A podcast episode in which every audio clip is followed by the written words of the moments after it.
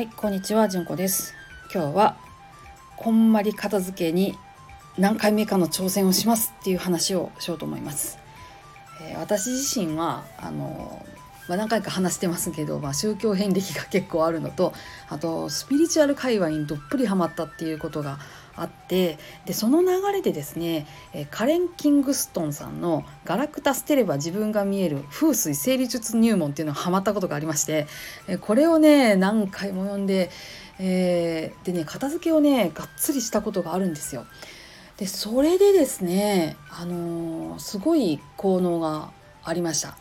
えー押し入れ1杯分のガラクタを処分したところですね当時結婚してた夫が出身が決まって引っ越しが決まるっていうことがあったんですよ。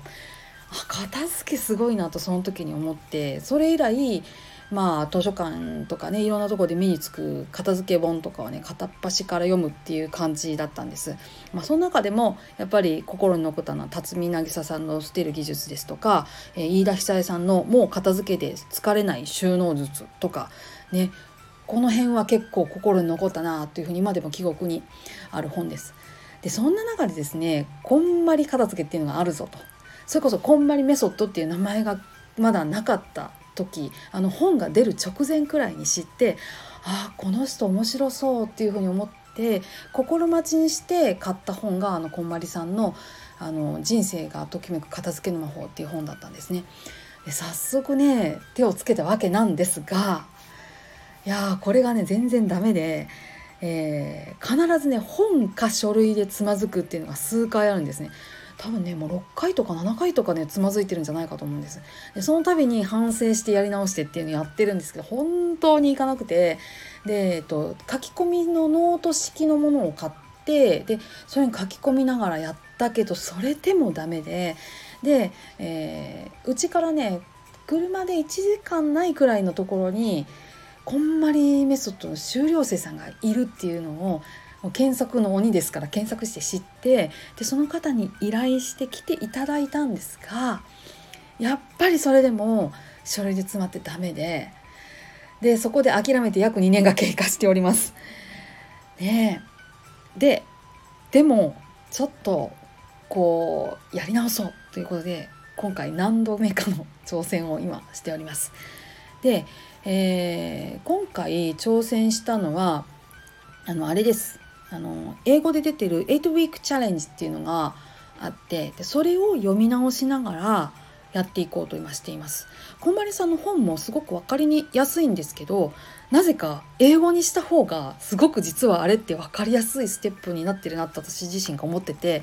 で、えー今ちょっと、まあ、もちろん Google トランスレートを片手にですがやり始めています。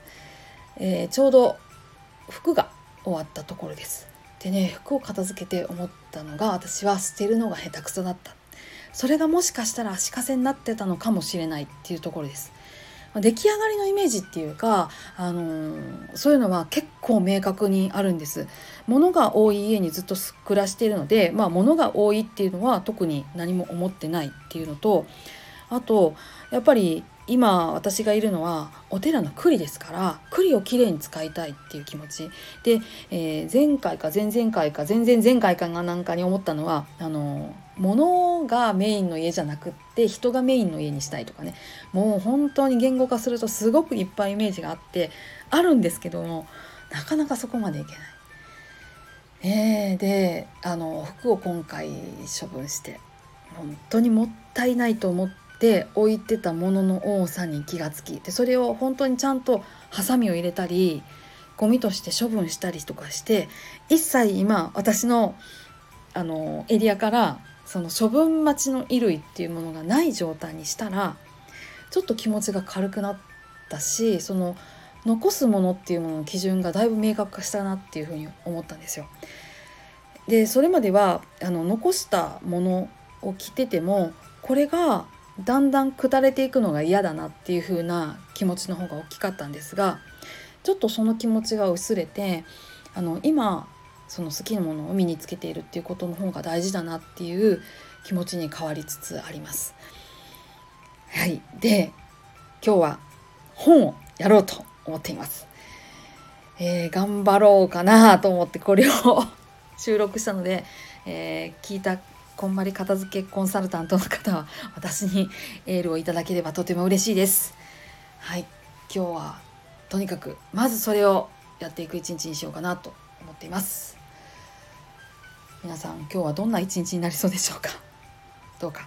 安穏な一日でありますように。お聴きくださいましてありがとうございました。それではまた。ごきげんよう。